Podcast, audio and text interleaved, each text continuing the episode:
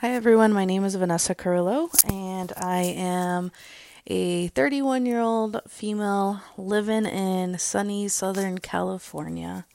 Um, kind of sounds a little bit like if I'm getting ready to set up an online dating profile to give you some facts on myself, but I'm not. Um, I just thought it would be a good way to kind of give you guys a little bit of details as far as like my age and, and where I reside. Nothing too, too crazy on that.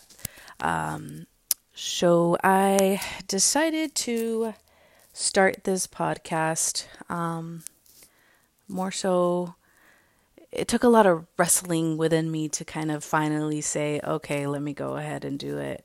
Uh, my brother was actually the one who suggested uh, doing a podcast. Um, and I think he suggested it more so because he knows that I have a lot of feelings, emotions, and things that I, I need to let out that are inside of me.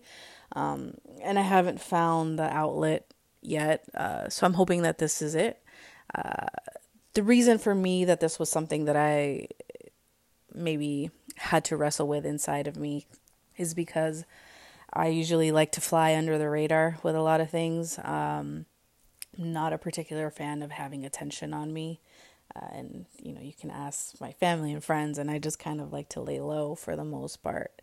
But i think that this is probably a good outlet for me. Um, you know i've gone through something that was pretty traumatizing. Um, last year i was diagnosed with breast cancer um, at the age of 29 which is just alone.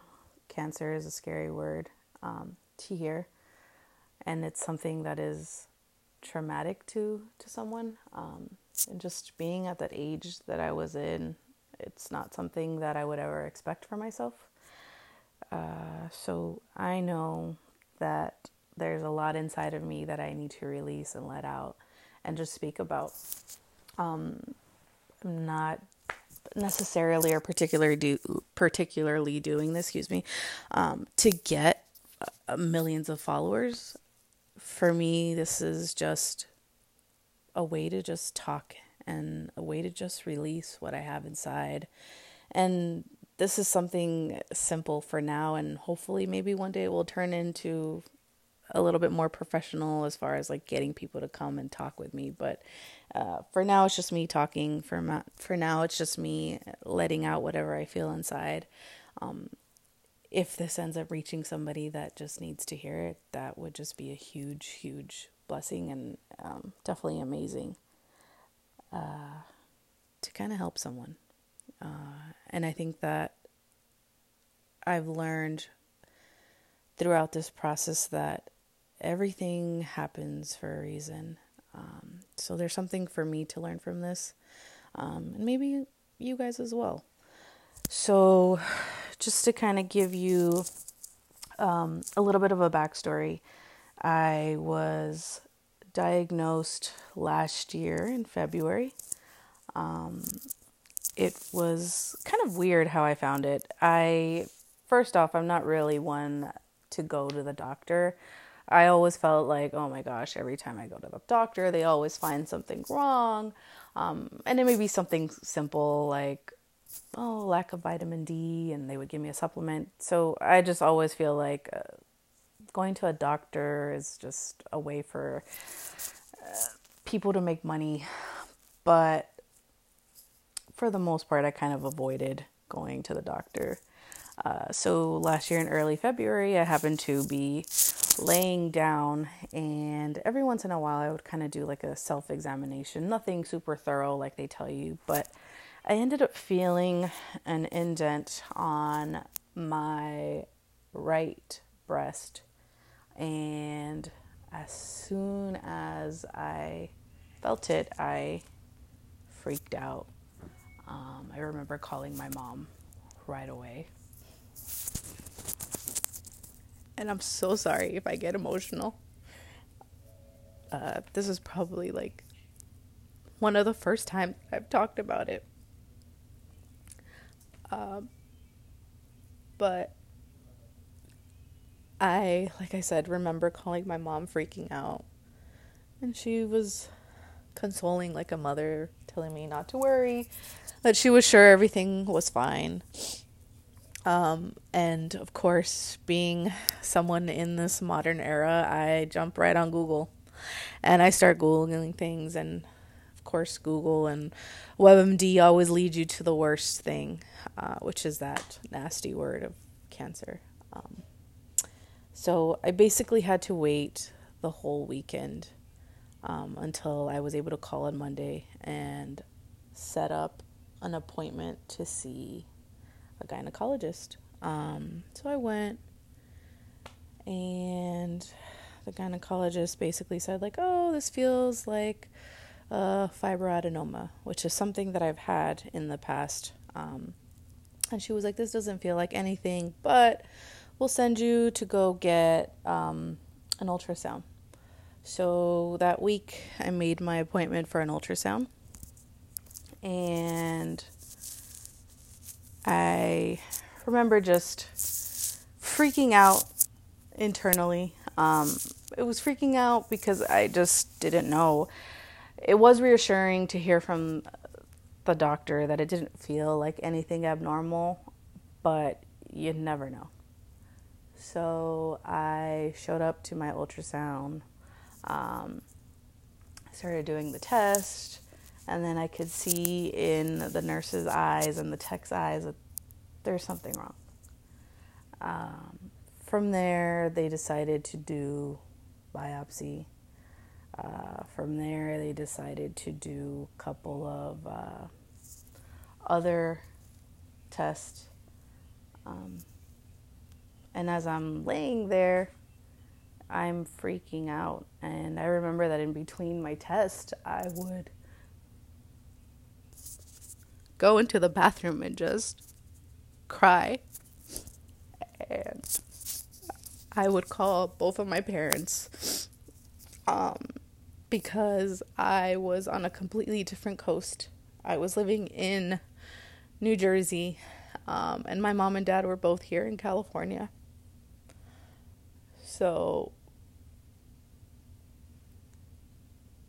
that was hard. That was hard to go through that alone.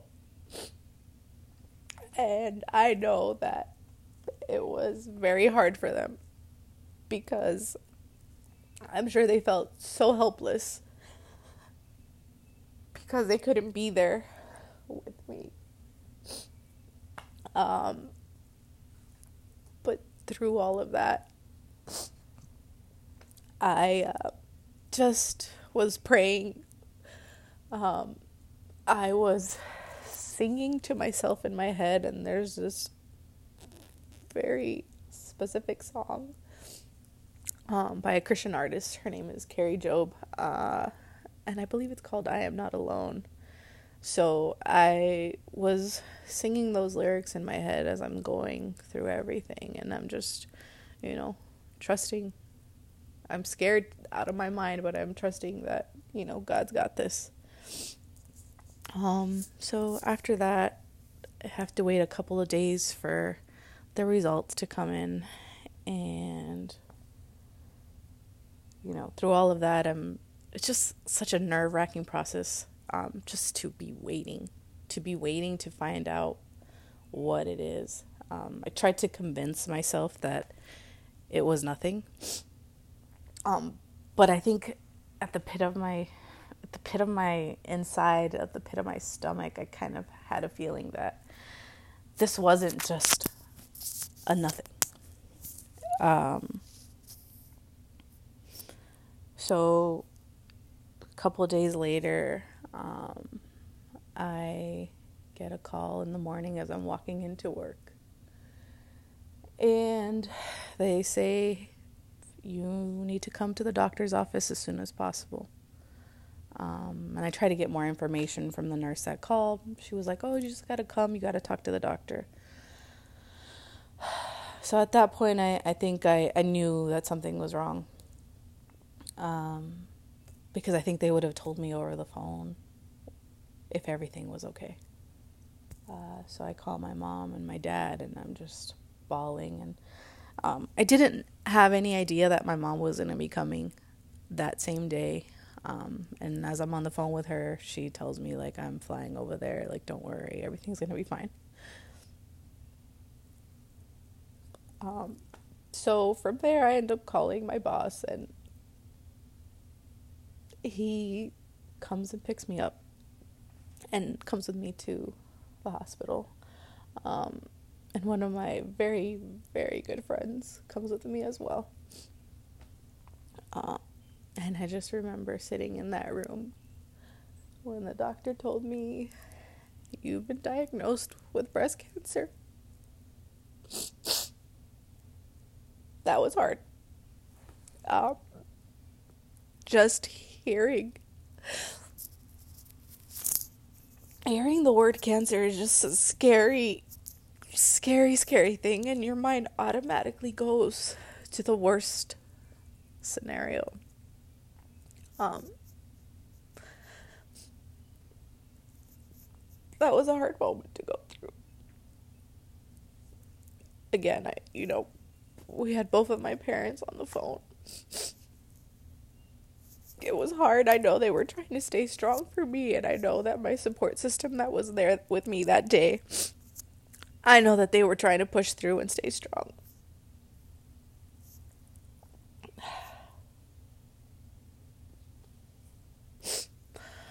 I'm sorry about that. Um,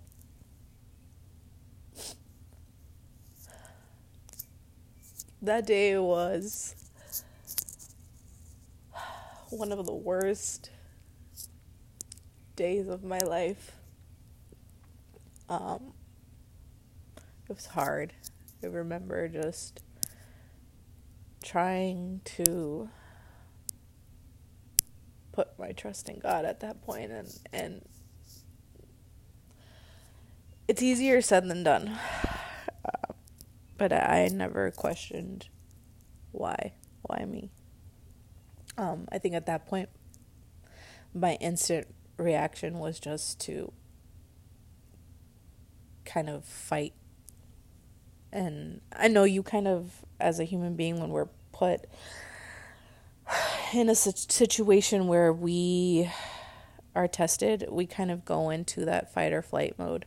Um, and I think that I just instantly went into that fighting mode of just kind of like, okay, bring it. And there was a lot of things that were kind of put in front of me, not to test me, but just to add to the problem, like not having the best health insurance because I was a perfectly healthy human being, and I am a perfectly healthy human being. Um, but I never thought that I would need health insurance the way that I needed it or need it now. Um, it was a very scary time for me. Um, that day was very hard. I think that I was just in complete and utter shock at first.